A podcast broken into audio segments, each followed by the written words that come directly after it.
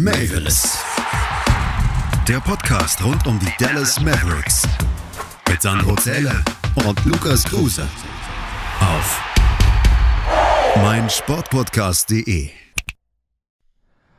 Moin Moin und Hallo, liebe Basketballfreunde und herzlich willkommen zur 14. Ausgabe von Mavericks, dem Podcast rund um die Dallas Mavericks hier auf meinsportpodcast.de. Mein Name ist Lukas Kruse und bei mir wie immer mein liebreizender und wohlfrisierter Experte Sandro Zähler. Hallo Sandro.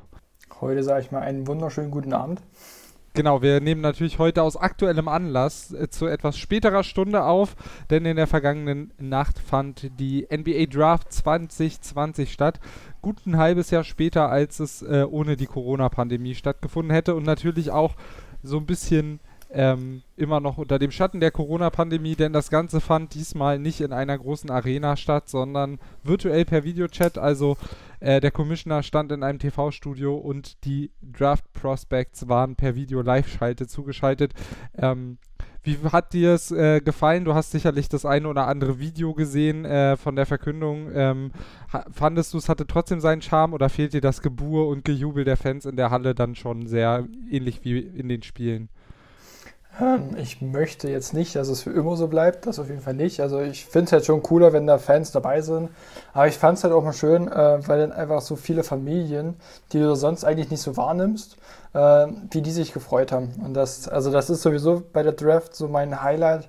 Nicht, dass irgendwelche Spieler gedraftet werden zu irgendeinem guten Team oder so, das ist mir an sich eigentlich egal. Aber ich freue mich einfach auf die, diese glücklichen Gesichter der Spieler und der Familien und so weiter. Deswegen ähm, fand ich es auch mal schön, aber mit Fans in der Arena ist es dann doch irgendwie cooler. Ja, absolut. Aber ich fand es äh, so schon eine ganz gute Lösung. Ähm, jedes Draft-Prospect hatte irgendwie alle Caps nach Hause geschickt bekommen, weil man ja vorher nicht wusste, zu welchem Team man wechselt äh, und hatte dann so einen ja, kleinen Schrank aufgebahrt mit, äh, mit den Caps. Das war ja auch noch ganz lustig. Aber ja, ich fand, äh, die Lösung war in Ordnung. Ähm, und wir hoffen einfach generell für alle Lebensbereiche, dass die Pandemie im nächsten Jahr dann in den Griff bekommen wird und wir dann vielleicht die Draft 2021 wieder zumindest mit einigen Zuschauern sehen können. Es ist auf jeden Fall einiges passiert, auch aus Sicht der Dallas Mavericks in der vergangenen Nacht. Äh, wir fangen aber erstmal mit den allgemeinen ersten drei Picks an. Über die müssen wir auf jeden Fall natürlich zumindest kurz mal sprechen. Ähm, die ersten drei Picks, Anthony Edwards zu den Minnesota Timberwolves, James Wiseman, der von Dennis ja eher am unteren Ende seines Tableaus gesehen wurde, ist Nummer 2 Pick und geht zu den Golden State Warriors und LaMelo Ball zu den Hornets. Damit sind die Ball-Brüder mit, ich glaube, 2 und 3 als Draftposition die ersten Geschwister in der Geschichte der NBA, die unter den Top 5 gedraftet wurden. Äh, um hier mal ein bisschen was zu zitieren, was ich dann in der TV-Übertragung gestern aufgeschnappt habe. Gab es unter den drei Namen jetzt für dich persönlich, ohne die ganz große Expertise, trotzdem eine, eine Überraschung oder ist es jetzt auch nach dem, was wir von Dennis gehört haben, trotzdem irgendwie eine äh, ja, vertretbare Entscheidung gewesen? Also große Überraschungen waren es für mich irgendwie nicht. Also Dennis meinte ja auch, äh, er denkt, dass Wiseman höher gepickt wird.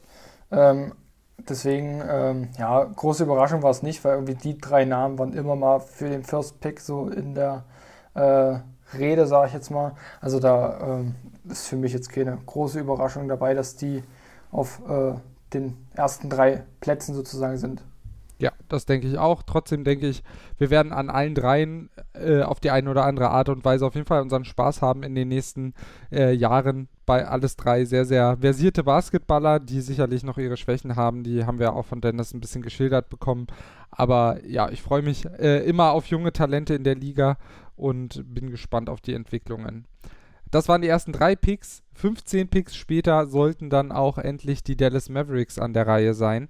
Ähm, und zwar der 18. Pick und der ging an Josh Green. Wir beide waren ja davor so ein bisschen Desmond Bain äh, Fanboys und hatten auf ihn gehofft. Er war auch noch zu haben in dem Moment. Ähm, bist du enttäuscht, äh, dass er es nicht geworden ist? Wie stehst du zur Verpflichtung Josh Green? Und vielleicht kannst du ihn nochmal kurz einordnen, was für ein Spieler die Dallas Mavericks da bekommen haben an Position 18. Ähm, ich war äh, da noch nicht so traurig. Ähm, da können wir gleich nochmal sprechen.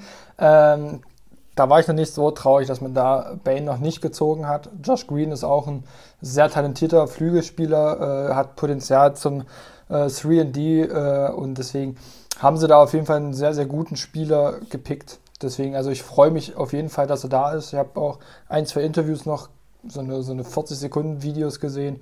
Äh, da macht er auch einen sehr, sehr sympathischen Eindruck. Freut sich auf jeden Fall, dass er in Dallas dabei ist. Gut, das müssen sie wahrscheinlich sowieso sagen, aber gut. Äh, genau, deswegen, also da freue ich mich eigentlich auf Josh Green und denke, dass sie da auch einen guten Spieler geholt haben.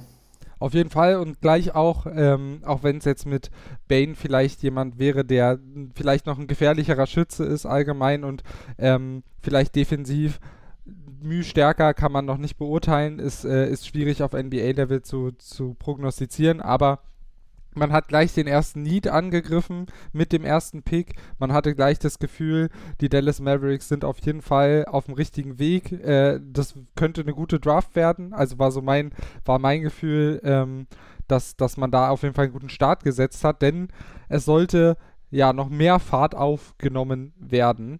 Ähm, der 31. Pick gehörte auch den Dallas Mavericks und äh, wir wollen noch die Geschichte ansprechen, die du gerade so ein bisschen angedeutet hast. Ähm, kurz, bis kurz vor dem 31. Pick hatten wir beide noch die Hoffnung, es könnte vielleicht doch äh, auch noch Bane nach Dallas kommen. Aber äh, da hatten dann andere was dagegen. Ja, leider. Also die Celtics und die Grizzlies haben äh, getauscht. Also zumindest durften die Grizzlies dann äh, picken. Ich weiß jetzt nicht, was Boston dafür bekommt. Aber äh, die Grizzlies haben dann an 30. Stelle Desmond Bane gezogen und ich bin ausgeflippt. Also Ah, mich ärgert es immer noch so ein bisschen, obwohl man äh, mit Tyrell Terry auch einen sehr, sehr talentierten äh, Spieler geholt hat. Also ist jetzt nicht so, dass ich Tyrell Terry schlecht reden möchte oder irgendwie sowas, aber Bane war dann irgendwie doch so mein, mein Wunschspieler äh, so ein bisschen. Deswegen ärgert es mich halt, dass es so knapp war. Aber wer weiß, ob die Mavs ihn gezogen hätten, wenn er noch an 31 zur Verfügung gestanden hätte. Ob sie dann vielleicht auch Tyrell Terry genommen hätten. Genau, denn es sollte später noch was am Abend passieren, äh, was die Verpflichtung von Terry vielleicht noch ein bisschen sinnvoller dastehen lässt. Wir wollen aber erstmal ähm, noch kurz über Terry an sich sprechen. Äh, was ist das für ein Spieler ähm, und äh, ja, welche Rolle könnte er einnehmen in Zukunft? Äh, du kannst gerne auch schon vorwegnehmen, äh, welche Rolle er denn genau einnehmen soll. Ähm, genau, also an sich ist er erstmal äh, guter Pässe, ist ein sehr, sehr guter Schütze. Ähm, er wurde eigentlich äh, bei vielen Boards äh, viel höher gerankt, deswegen war äh, Donny Nelson auch überrascht, dass er noch an 31 zur Verfügung äh, gestanden hat. Und dann kannst du natürlich äh, nicht den Spieler einfach so gehen lassen. Äh, später soll er halt ähm, perspektivisch die Rolle von Seth Curry einnehmen. Ähm, dazu gleich nochmal ein bisschen mehr. Aber äh, ja, das schon mal vorne herein, vorneweg gesagt. Äh, genau, er soll halt einfach die Rolle von Cess übernehmen, hat letztes Jahr 40,8% seiner Dreier getroffen. Also er ist da auf jeden Fall ein äh, ja, guter Dreierschütze. Deswegen bin ich da optimistisch. Ja, ein äh, 1,85 großer äh, Shooter, das erinnert doch schon sehr an Seth Curry. Und ähm, Donny Nelson hat auch gesagt, vor, äh, dann zu der Personalie, zu der Verpflichtung, ja, das ist einer, der kann die Lichter ausschießen, äh, so im übertragenen Sinne. Also auf jeden Fall ein richtig, richtig guter Schütze, ähm, der an der Seite äh, dann von Doncic oder vielleicht in der Second Unit, äh, wenn er denn die Spielzeit bekommt, auf jeden Fall was reißen darf. Und wie gesagt, er war eigentlich äh, prognostiziert in den Top 20. Sie haben ihn an 31 bekommen. Ist dann, denke ich, eine sehr, sehr gute äh, Sache, vor allem, äh, weil er dann eben auch relativ günstig zu haben ist ähm, im Vergleich zu einem 18. Pick beispielsweise. Da hätten sie ihn natürlich dann auch besser bezahlen müssen. So äh, hat man sich da definitiv einen guten Shooter geholt und danach sollte es ja nochmal richtig spannend werden. Trade-Alarm. Eigentlich äh, sollte der Abend äh, der Mavericks nach diesem Pick vorbei sein, aber die Mavs äh, haben ja richtig äh, nochmal hingelangt äh, und vor allem mit einer Personalie, mit der man, ich glaube, vorher gar nicht so gerechnet hat. Also ich hatte George Richardson, der jetzt neu Maverick ist, vorher in nicht so vielen Gerüchten gehört. Ich weiß nicht, wie es dir da ging. Ähm, ich war so ein bisschen überrascht von dem Namen. Da waren andere eher äh, ja im Umlauf. ja, also ich war auch sehr ähm, überrascht, bin ich ehrlich, ähm, weil den Namen habe ich auch noch nie, also klar habe ich ihn gehört, aber jetzt nicht äh, in Gerüchten, dass er zu den Mavs kommt. Ich habe es auch nie gehört, dass Seth Curry gehen soll. Äh, war wahrscheinlich wirklich äh, so, eine, so eine Sache, die, die dann schnell abgeliefert wurde. Ähm, vielleicht auch einfach hinter verschlossenen Türen blieb, wie auch immer. Ich bin aber äh, froh, dass sie äh, diesen Trade gemacht haben. Also ich, ich sage es bloß nochmal, die haben ja natürlich dann auch noch den 36. Pick bekommen, dazu gleich noch ein bisschen mehr. Und äh, Josh Richardson, den Namen hasse ich zwar jetzt schon, aber ist mir egal, den Spieler mag ich jetzt schon, der hat wirklich was drauf. Seth Curry geht halt äh, zu Philly, genau, äh, zu Richardson. Ähm, man muss halt sagen, er bringt natürlich weniger Shooting jetzt als Seth, Seth mit, ähm, verstärkt aber auf jeden Fall die Defense. Also da haben die Mavs wieder ein Problem erkannt und äh, entsprechend gehandelt. Er kann auch für andere kre kreieren. Meine Güte, es ist schon spät abends. Äh, genau, und er trifft 36% seiner Dreier äh, jetzt im Karrierewert. Also ähm, ja, ich bin froh, dass er jetzt in Dallas ist. Ähm, Chris vom Airboy Podcast hat auch gesagt, die Mavs haben auf jeden Fall äh, diesen Trade gewonnen. An sich wäre es eine Win-Win-Situation für beide Teams gewesen, dass man dann auch noch den 36. Pick bekommen hat. War, war noch so ein bisschen die Kirsche auf der Sahnetorte. Genau, und man hat vor allem wieder das Problem äh, angegangen oder ist es angegangen, was man auch schon mit dem äh, Pick von Green angegangen ist, nämlich Defense. Ähm, ich würde sagen, allein in der Hinsicht ist es äh, ein klares Upgrade, äh, Josh Richardson zu Seth Curry, denn der ist ja eher wirklich ähnlich wie, wie Terry, den man jetzt verpflichtet hat, ein, ein klassischer Schütze, der defensiv eher versteckt werden muss und für die Second Unit einer ist und Josh Richardson wird wahrscheinlich starten dann ähm, könnte ich mir gut vorstellen. Äh, kann defensiv auch mal den ein oder anderen Star des Gegners übernehmen. Auch das ist ja was, wo man gerade in den Playoffs gesehen hat, das ist ein Problem, ähm, dass man da nicht genug Leute hat, eigentlich ja nur Maxi äh, und vielleicht noch äh, Dorian Finney-Smith, die, die dann mal ähm, ja, den, den gegnerischen Topspieler oder wenn sie zwei Topspieler haben, äh, ja, dann geht es schon nicht mehr auf. Äh, von daher George Richardson für mich eine richtig, richtig gute Verstärkung. Das Einzige könnte vielleicht so ein bisschen der Vertrag sein, äh, der läuft aus äh, in der nächsten Saison. Dann wird er, hat er eine Player Option, soweit ich weiß. Ähm, und das, da wäre Curry mittelfristig äh, auf jeden Fall der günstigere gewesen. Allerdings muss ich sagen, von der Vielseitigkeit, wie gesagt, 36% Dreierschütze, das ist auf jeden Fall ein ordentlicher Wert. Damit kann man arbeiten. Ähm, man hat den Ersatz, was das Schießen angeht, noch mit, mit Terry geholt.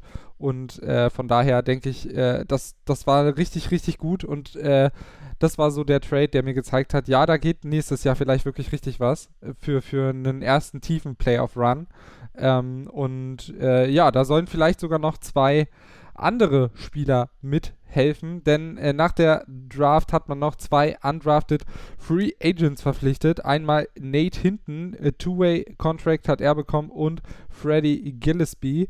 Ähm, die wer, wurden auch noch verpflichtet. Der eine ähm, ein athletischer Swingman, der andere ein Big Man, eine Position, auf der Dallas auf jeden Fall auch noch äh, Bedarf hatte vor dieser Draft, äh, der auch eben defensiv ordentlich was zeigen kann. Also ich würde sagen, wenn wir jetzt so einen Strich unter die letzte Nacht ziehen, dann ähm, hat man vor allem defensiv äh, ordentlich einen Schritt nach vorne gemacht. Jetzt natürlich nicht auf elitärer Ebene, aber definitiv auf guter NBA-Ebene. Würdest du mir dazu stimmen? Das auf jeden Fall. Aber Donny Nelson hat gesagt, wir sind noch nicht fertig. Wir wollen immer noch auf beiden Seiten des Feldes was tun. Würdest du sagen, die Mavs haben jetzt was richtig gemacht und würdest du sagen, da passiert jetzt noch ein bisschen was in den nächsten Tagen, wenn dann auch die Free Agency losgeht? Äh, ja und ja. Also alles richtig gemacht diese Nacht. Also äh, sechs Neuzugänge in einer Nacht ähm, macht auch nicht jedes Team. Denn auch wirklich super verstärkt. Also alle irgendwas mit der Defense zu tun, abgesehen jetzt von Tyro Terry, der setzt aber Seth Curry, ein Spieler, der frisch gegangen ist. Also äh, muss man wirklich sagen, Management perfekt gemacht, alles ähm, kann man nicht meckern. Und ich denke jetzt äh, ab Samstag 0 Uhr äh, geht es ja los mit der Free Agency. Ähm, da geht auf jeden Fall nochmal richtig was. Absolut. Ich glaube auch bei in, in Dallas ist man sehr zufrieden. Ähm, mit Josh Richardson hat man eben auch gesagt, jetzt habe ich es auch mal, bin ich auch mal gestolpert. äh, man hat selber gesagt, man, das ist genau der Spieler, den man haben wollte. Das würde ich jetzt an dem Punkt auch so sehen. Ähm, ich bin, bin sehr, sehr zufrieden, ich bin gespannt. Äh, ich könnte mir halt auch vorstellen, bei den Rookies, gerade bei den ähm, undrafted Rookies, nutzt man jetzt die Gelegenheit, dann die ersten Teamcamps mal abzuwarten, sich die Spieler mal aus nächster Nähe anzugucken. Äh, das ist ja jetzt alles mit virtuellen Draft-Workouts und so ein bisschen schwierig gewesen, glaube ich, äh, sich dann richtig guten Eindruck zu verschaffen. Deshalb muss man da abwarten, äh, wie hilfreich die wirklich sein können. Und äh, ich denke aber mit, mit Josh Green Vielleicht auch mit Tyrell Terry, äh, Terry hat Dallas gleich zwei spielbare Rookies geholt, die Minuten sehen können in einer langen und schweren Saison und ähm, George Richardson ist eine sofortige Verstärkung. Also ich bin zufrieden. Und bei Tyler Bay muss man eben auch mal gucken. So, genug Rede. Es war jetzt eher ein kurzer Abriss von unserer Seite, von dem, was in der letzten Se äh, Nacht passiert ist und was dann in nächster Saison passieren könnte. Aber um den Kader zusammenzubekommen, beginnt wie gesagt die Free Agency und auf die wollen wir am Sonntag mit euch ein bisschen blicken. Wie gesagt, die Free Agency beginnt in der Nacht von Freitag auf Samstag um 0 Uhr. Dallas hat gesagt, sie haben noch einiges, ähm, was sie tun wollen. Es ist weiterhin der Stand, dass alle Spieler bis auf Luca und ähm, Porzingis tradebar sind. Das heißt, potenziell geht da eine Menge. Und äh, Sandro, wir sind ganz schön gespannt, würde ich sagen. Äh, ich hoffe, du du bist, du bist heiß wie Frittenfett. Auf jeden Fall. Dann würde ich sagen, schließen wir das hier. Wie gesagt, wir haben nicht, das haben wir in der letzten Folge schon gesagt, die ganz große Draft-Expertise. Wir freuen uns dann, die Spieler zu sehen in Dallas, äh, sie dann zu analysieren. Ich hoffe, euch hat es trotzdem gefallen. Wenn ihr uns äh, Feedback dalassen wollt oder eure Meinung zu den beiden Spiel äh, zu den beiden, zu den sechs Spielern sind es ja sogar und zu den äh, ganzen Interaktionen. Schreibt uns gerne auf Twitter oder Instagram unter mavelis-pod. Ähm, ihr könnt uns bei iTunes eine Bewertung da lassen, den Podcast abonnieren und auch gerne eine Rezension schreiben. Da freuen wir uns sehr, das hilft uns sehr. Und die letzten Worte, die hat wie immer Sandro. Ich bedanke mich fürs Zuhören bei euch allen. Ähm wir sind gespannt, was jetzt ab Samstag so alles passiert, was bis dahin noch so für Gerüchte aufkommen. Es ist ja Donnerstagabend, da ist noch genug Zeit für eine Gerüchteküche. Äh, genau, und dann hören wir uns spätestens Sonntag wieder. Bis dann. Tschüss, bleibt gesund. Mavis. Der Podcast rund um die Dallas Mavericks. Mit Sandro Zähler und Lukas Kruse. Auf mein Sportpodcast.de